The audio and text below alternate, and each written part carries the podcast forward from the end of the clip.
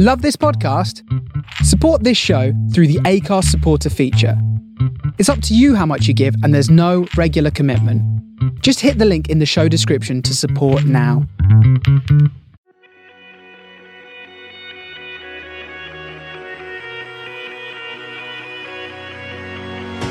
Welcome to the Shapes of Stories, a podcast with me, Lawrence Prestige, as your host. Stories come in all shapes and sizes, whether it be from our favourite books, our life experiences, or the day to day challenges and issues we face in the world today. Hello and welcome to another episode of the Shapes of Stories with me, Lawrence Prestige. Yeah, and a really exciting um, episode for you guys today. Quite spontaneous, actually. It all happened a quite uh, quite quickly. Um, but thank you to everyone that was able to arrange this for me to have a chat with the wonderful Eddie Izzard. Um, yeah, she was really amazing to talk to. Um, you know, she talked about she well, she was running on the treadmill. In case for those just listening, um, are wondering what she what the sort of panting and everything is about. Um, yeah, she's running on the uh, the treadmill um, for the cause to make humanity great again, and um yeah, it was just one wonderful talking to her. We we covered a lot of things. We talked about um, Joe Biden um, being the new president president of the United States. We talked about um, her her comedy career, how she got started out, and some of her influences. And we talked about her coming out um, as trans in nineteen in the nineteen eighties, um, so yeah, really wonderful talking to Eddie, and um, yeah, I look forward to sharing the conversation I had with her for you guys. Um, but yeah, before we start, just be sure to follow us out on Facebook, and you can follow us on Facebook under the Shapes of Stories, or you can follow my personal page on Lawrence Prestige as well, or you can follow us on Twitter at the Shapes of Stories. And you can follow us on Instagram on just well me on Instagram under Prestige Books. Um, but without further ado, here is my chat with the wonderful Eddie Izzard.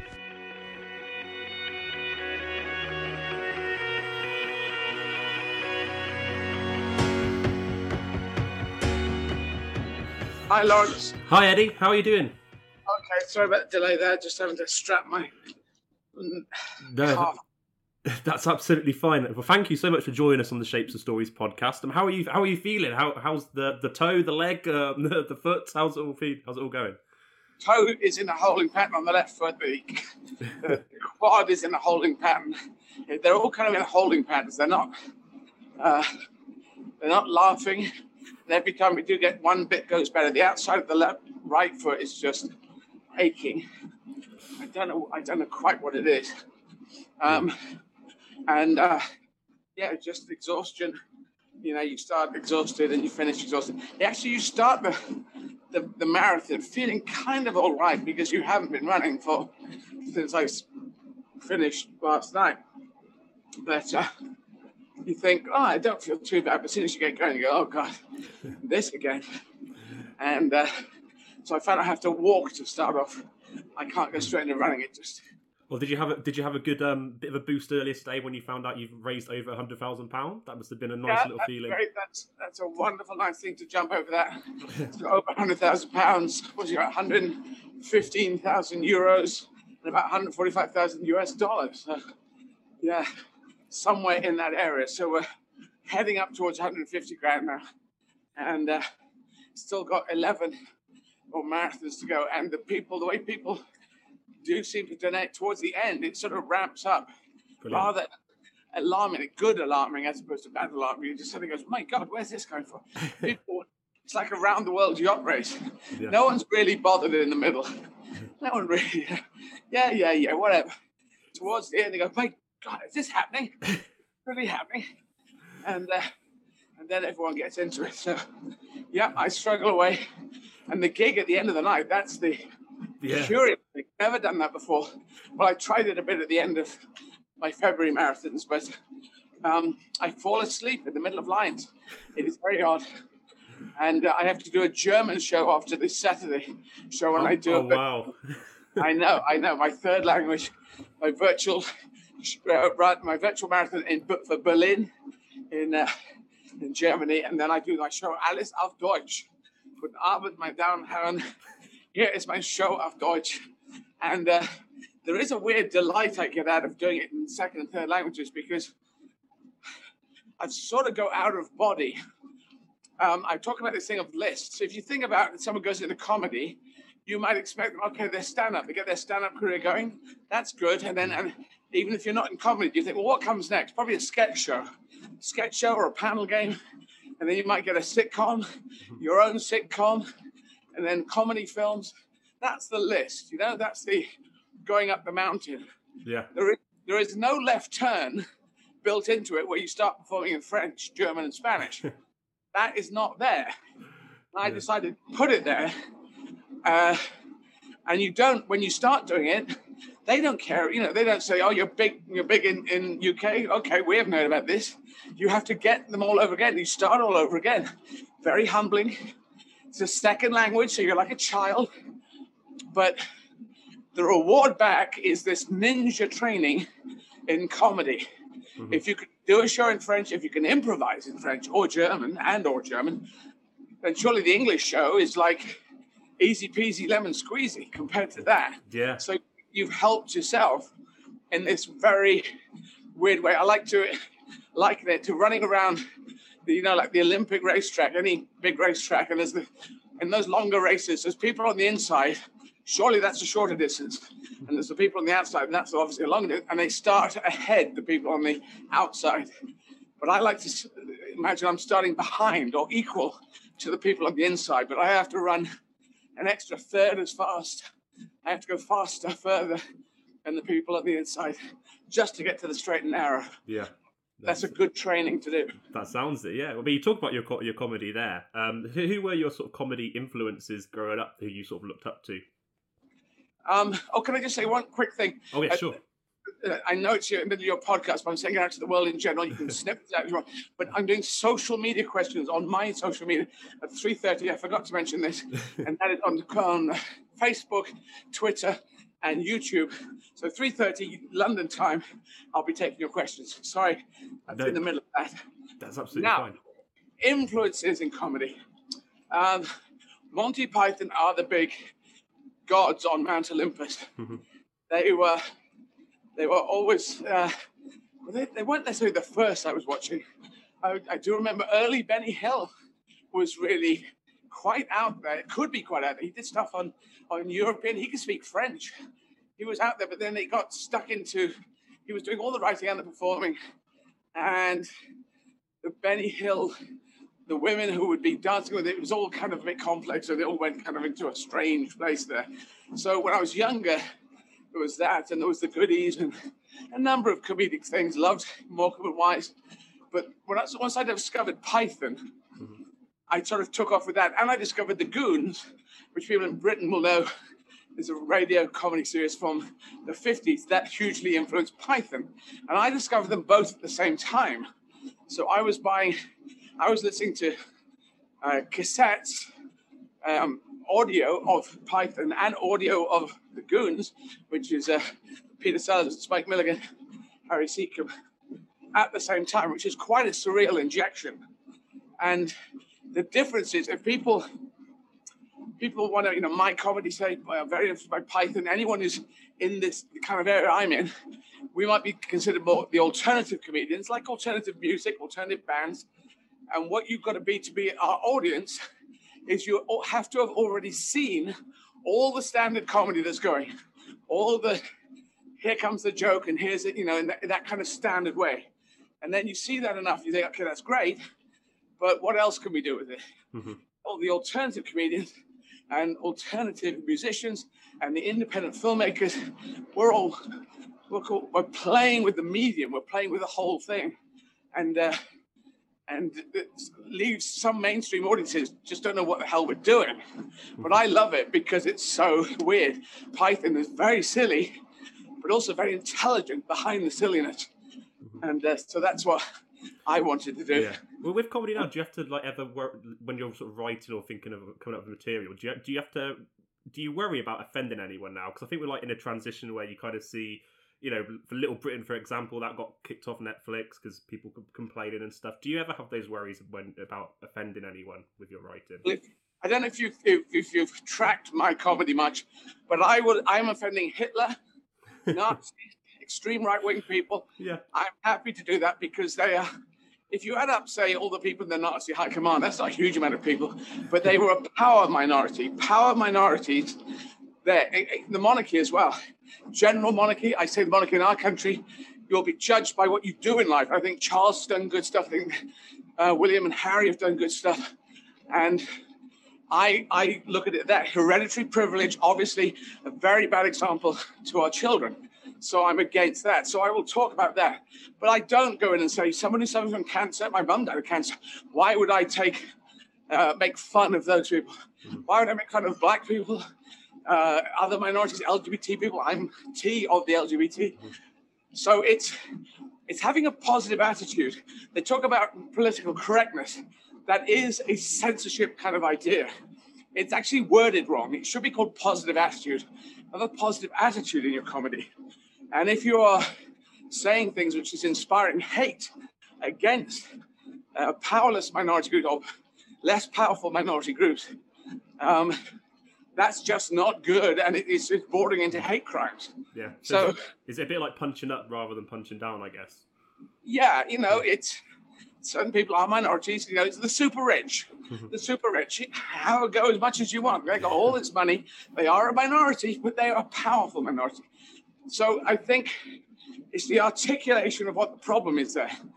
And if you say, well, you, you need the right to be able to say anything, which is the freedom of speech idea, I understand that, but we also have hate crime. So if you're inciting hatred, if you're saying, here's an idea, and I encourage it, it does encourage people to think, I'm giving you permission, here's me hating and, and, and making fun of a group of uh, in a less powerful position, and have been had, had that done throughout centuries, if not millennia, and it encourages other people. I thought I wasn't supposed to be racist and sexist anymore, so let's go back in and do that again. Trump did that. Trump gave permission for people to be racist and sexist again. And uh, they talk about disenfranchisement. And you think, well, what is the franchise? The franchise is society. And some people have disenfranchised themselves by insisting on being racist and sexist. I'm not really talking about uh, performing here, I'm just talking about in life. Mm-hmm. They still want to be racist, still want to be sexist.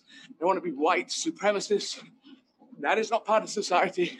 And you have moved into the area of hate crimes, inciting hatred, encouraging violence, or the threat of violence against people. And I'm against that. Mm-hmm. I don't feel that is yeah. the place.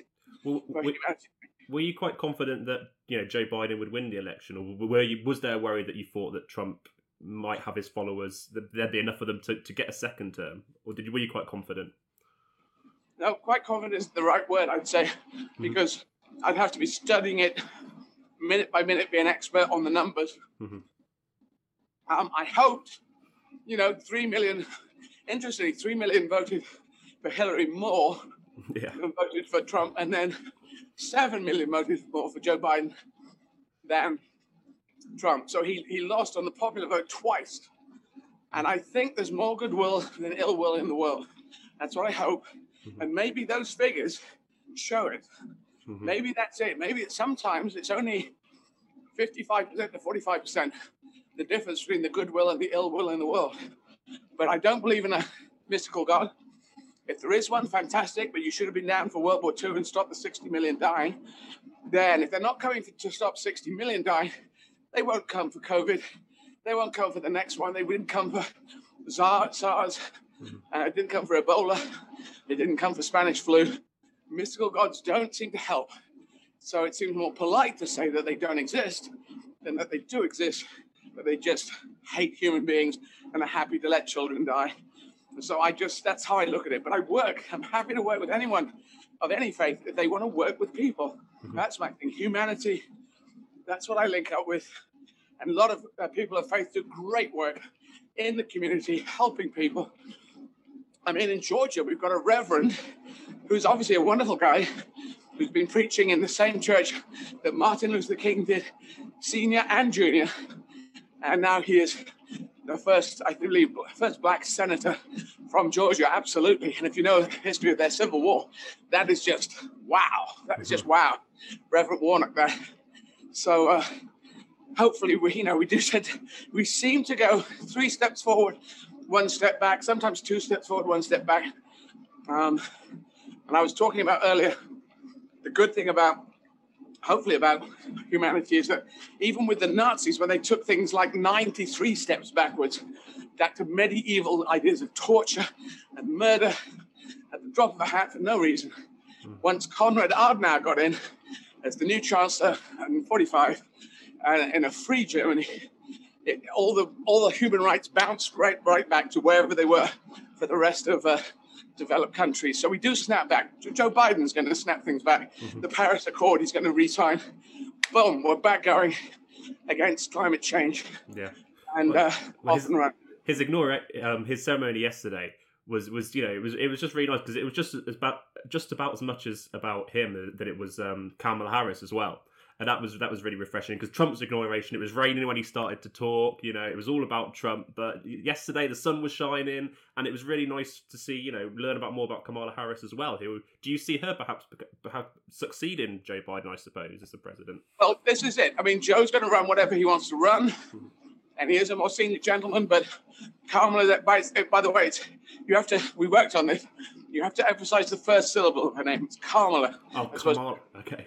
Uh, it's Kamala. Kamala, like Kamala. Got you. Yeah. Kamala. Kamala. Put a dash after the A. Kamala. Got it. Um, because I kept calling her Kamala. Um, but uh, yeah, her mother is is South Asian, her father is African American. What's not to love? This is a beautiful thing. Mm-hmm. Showing kids around the world, yes, your your the, the your heritage have strong genes. It's the strength of the blend of your genetics, not the mm-hmm. purebred. Anyone right wing extreme right wingers talking about the purebred. It's wrong. That's talk that causes inbreeding, and there is no such thing. We are all either immigrants or historical immigrants, and you know, her, her dad is is African American, her mother is South Asian. She is vice president, the first woman vice president in America, and it's great having had Barack Obama being a, a, a um, African American president, and then she's a vice president who has uh, an African American father. I just think that's a wonderful thing, a great inspiration to young children growing up from anywhere in the world. Mm-hmm. You know, and they look at that and think, yeah, things can move forward again. Yeah. With, with Donald Trump, do you think that we've perhaps seen the last of him? Like, you know, he's, when he talks about the election being rigged and things like this, do you think he believes his own kind of bullshit, or, or do you think he's just putting out lies, or do you think he generally believes those things? It's quite a fine thing. He has lied so much. It's like a child. I think I went through a lying phase as a child. Um, and I caught myself short at one point and I stopped. You know, you say things and it makes you look good. And he's lied upon lied upon lied upon lie. Such a pile of lies, such a such a bath, such a lake of lies. You know, it's ridiculous amount. In his cold, objective moments at the back of his brain, he must know that these are all lies because he sits there and makes them up. Mm-hmm. I mean, he even lies when he doesn't have to. Someone mentioned this thing that we saw in Kim Jong Un in North Korea. I've got a letter from Kim Jong Un. He says wonderful things about me. And the journalist says, What does he say, Mr. President? And he, Trump came back with, I don't know. I haven't read it. Yeah. What? Why lie? Mm-hmm. Why not read the bloody thing and then find out? Yeah he just lied because obviously in that lie is the essence of him. He says wonderful things about me. I am a wonderful person. This is what he's trying to say with every lie he does. I won. He says, I won. It's the big lie. This is the, the interesting thing. If you add up all the, the standard lies, little lies, whatever lies, that's one thing. But Goebbels, Joseph Goebbels, head of propaganda for Hitler and the Nazis, he said the big lie. If you lie big enough, people will believe it. It's got to be so big that it seems unusual that you would state that if you haven't got proof of it. And Hitler did this lie after lie after lie. If it's the Jewish people, international Jewry, the, the Jews and the Bolsheviks, he blamed the Jews for being full of about money, and they were working with the Bolsheviks, so all about no one having money, and they were working together because of what?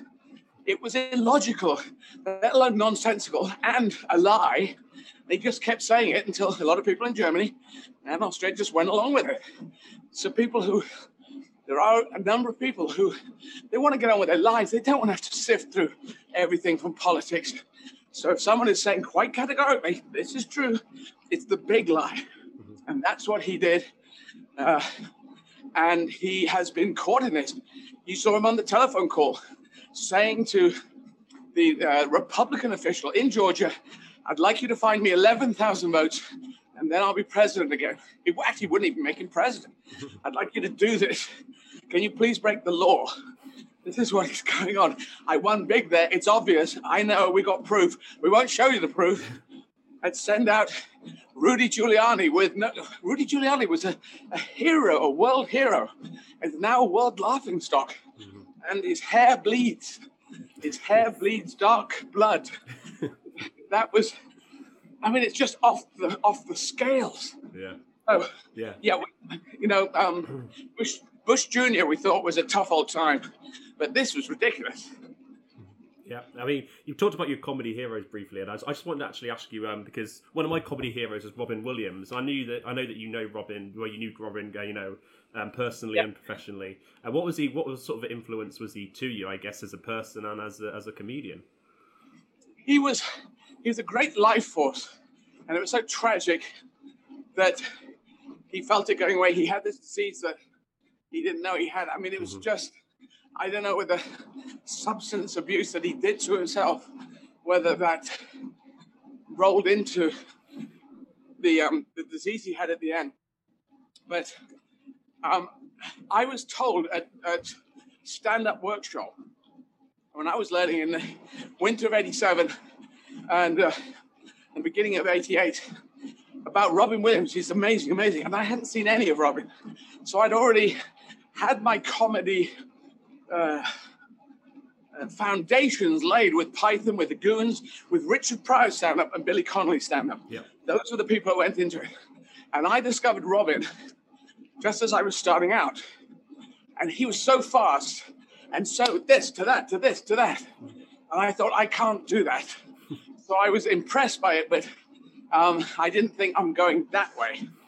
And then I did a film um, uh, with uh, which he was in, but it's a serious film, and it was. Uh, he was there. I gave him my, my, my video. The first day I met him, it was quite a moment actually. I walked up to him, and he was in his costume playing the professor in a Conrad, Joseph Conrad uh, story, and uh, he. I said, uh, "Mr. Robin Williams," and he said, "Mr. Eddie is Izzard." And I thought, God, you know my name. How do you know my name? And and I said, well, it's great to meet you. And look at this. Can you watch this? It's such a stupid thing to say, really. Can you watch my video the first minute I meet him? he went and watched it immediately. And he was referring it later to it later in the day. And it was beautiful. So I saw him from time to time, very welcoming. He became producer for my show when I was on playing San Francisco and uh, Los Angeles in 1998 doing my show Dressed to Kill. And that went on to get two Emmys. And, you know, so it was a real the ramp up in America. And he was very helpful there. And he'd come along, and Tom Waits would come along, and the mayor of the mayor of San Francisco, Sean Penn, and crazy. I got a picture of me, Sean Penn, and Robert Williams in my house. Beautiful. Yeah. Um, and if you Google Robin Williams, Garry Shandling, Billy Crystal, and my name, you get a photo with all four of us in it. Which look that up. Uh, that would yeah, do because it's Robin Williams, um, Man of the Century. I think was his film was opening, and I was there. Just happened to be there, invited to the after party, and suddenly, and Garry Shandling. So it's kind of weird because I didn't know Garry's stuff before. His stuff was wild enough there. And Billy Crystal's, I did. I was watching House. I haven't, I haven't told this to Billy, but I used to watch him. I used to break into school into a, a school building to watch him in soap, and all the other guys. I uh, we had no television at boarding school, but there was one that was in the center of the school, but they locked it up. But I'd leave the window open so I could just ajar, so I could crawl in the window, get in, and watch soap, which was I was not supposed to do. I forgot about that. I've got to tell that to Billy. So, yeah, it's just it's an honor to know. That's what you want to do. You want to know people in comedy world and in drama world uh, who whose work you admire. Working with Judi Dench, with uh, George Clooney, um, with Jim Broadbent in my next film coming out six minutes to midnight on the 26th of March. Um, it's just an honor to be there, and I would pay to be there. You actually get paid for doing it, but I would pay to be there. Uh, that's kind of how I judge my acting gigs. Yeah. You know, Victoria and Abdul, I'm playing Edward the Seventh. Judi's playing uh, Queen Victoria. How much would I pay to do that? Just if that was the system, just a lot. It was just so, such a joyous thing. Yeah. You know. Amazing. Yeah. So I mean, you, you came out as trans in, in the eighties, but I suppose like have you have you seen a, a progression since then? Because I can only imagine it must have been pretty scary to decide to come out in the eighties during that period. It it was it was um it was 1985, and I was scared as all hell. Mhm. But I also well, I wanted to be in the forces beforehand, and if you're in the forces, you've got to go through very scary things. People are shooting at you, so no one was shooting at me. Um, threats of violence in the street, yes. People shouting abuse at you, yes. But I thought, you know, this is what this is my selection. This is my trial by fire. It's best to come out. Let's talk about it. Let's get the conversations going. Other activists have been out before and done amazing things, always sporadically, little by little. But I thought I'm the right. I knew since I was five years old. So my career was nowhere. Interestingly, if my career in comedy had taken off in the early 80s, as I hoped it would, I wouldn't have done it. Maybe I still wouldn't be out, but it wasn't anywhere. So the fate, I think fate was saying to me, no, we're holding you back. You've got to learn to get your work good, and we need you to come out. So I came out then, go through whatever battles you had, the psychological battles, much better for your mental health, Mhm. which I never quite linked it to mental health, but I say it is. It's all about mental health. You're out, you're talking about it, someone shouts, we hate you, you're a horrible thing. I mean, people, someone stood right in front of me and said to me, pointing at me, literally about I don't know, 10 centimeters away, and saying, What the fuck is that? They said that to me. And, you know, and other people had worse stuff and they've had fights and stuff, and I've had fights in the street, but it's now a hate crime. And I reported some guy recently, what, two years ago, to uh, police. They took it very seriously. They said this could be a hate crime. Passed it on to the Crown Prosecution Service, who did a very professional, took it on very professionally, and, and the person was prosecuted and uh, have a restraining order against them, I do believe. So it, it, things do get better. 2014 was the tipping point in America. America's great at doing things and sending out the message. And they had a t- TV series called Transparent that was winning awards left, right, and center. And there was Caitlyn Jenner got the front of Van- Vanity Fair. And so that was uh, her transition, her story. That was a big one for America. We didn't know her so well, but you know, Vanity Fair gave it front and center. And then Laverne Cox, a black uh, African American, I should say, uh, actor in Orange is the New Black, and a great uh, trans activist. And uh, Laverne Cox, um, she uh, got Woman of the Year, Person of the Year. I think Time does Person of the Year now. Um, and that was great. They were all in 2014, I believe. So that was the, the tipping point. Yeah. And I mean, how how would you like for us as a humanity, I suppose, to emerge from COVID nineteen once we obviously get past this virus? How- I mean, how do you think we can progress as humanity post COVID? Well, this is the interesting point. A number of people saying we're going to go even more right wing. There's going to be difficult economic situations, and people are going to get more and more nationalistic. My country is better than you. We don't like you. But the rest of us, uh, me and anyone else who wants to make humanity great again, realize we've got to make the whole world work. This this century has got to be about making a fair chance in life. it Should be the right of every person in the world. Just a fair chance in life, hmm. not a free life, not to get covered with gold and have millions of houses. Just a fair chance in life, and that's got to be what everyone fights for. Hmm. And if we don't learn from COVID that we should talk to each other, and next time something comes, we all do what's the best idea that we've worked out how to do it. If we don't do that, we that's going to make it so hard for us. We need to link together. We need to against terrorism, against drug trafficking, human trafficking, uh, defense, a whole load of things. So the idea you know, some people say, come let's retreat uh, into isolation. Um, I disagree entirely.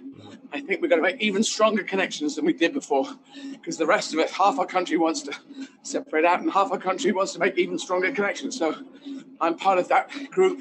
And it's just like, you know, some people were with Trump, but a lot of people weren't.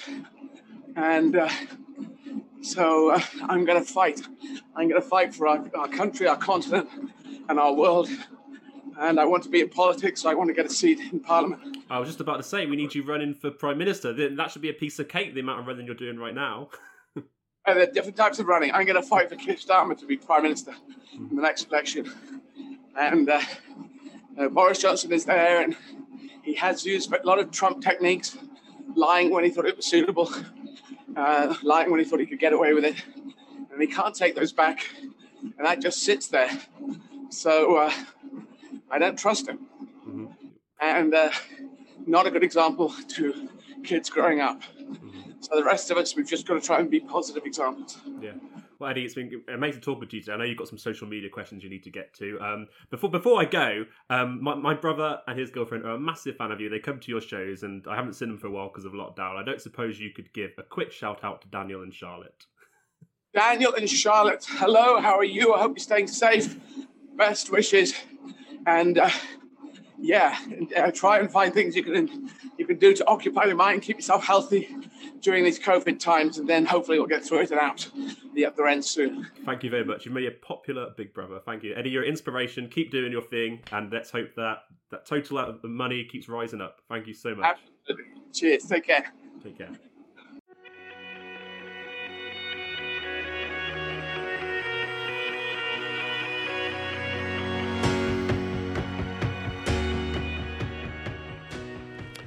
So there we have it, a wonderful chat there with Eddie Izzard. I was so lucky to be able to talk to her, and thank you um, to everyone that managed to arrange that chat with her. It was very spontaneous, um, sort of came up last minute, and we had a sort of we had a slot that we had to kind of fill. Um, but yeah, it was great that I got the opportunity to to talk to her, and hopefully in the future we'll be able to get her on again and have a kind of longer chat where she's not um, panting away too much and you know in pain like she's been struggling with her leg and her foot and her toe. So um, yeah, I hope it, what she's doing is amazing. Lots of people want to talk to her at the minute as she's um, running for the cause to make humanity great again, running a marathon every day in January. Um, to learn more about that cause, you can learn about it on YouTube. Just type in Make Humanity Great Again, Eddie Izzard, and you can find out more on her website, um, uh, which is eddieizzard.com. Um, so yeah, really great cause. Be sure to check that out. Be sure to check us out as well. You can find us at Shapes of Stories on Twitter, and you can find me on Twitter at lprestige7 or on Instagram at Prestige Books. But thanks, guys, for tuning in. Hope to bring you more episodes soon. And um, yeah, just be safe. You know, we're living in strange times, but it's great to have uh, someone as, as inspiring as Eddie to kind of lift up our hopes. Take care, and I'll see you next time.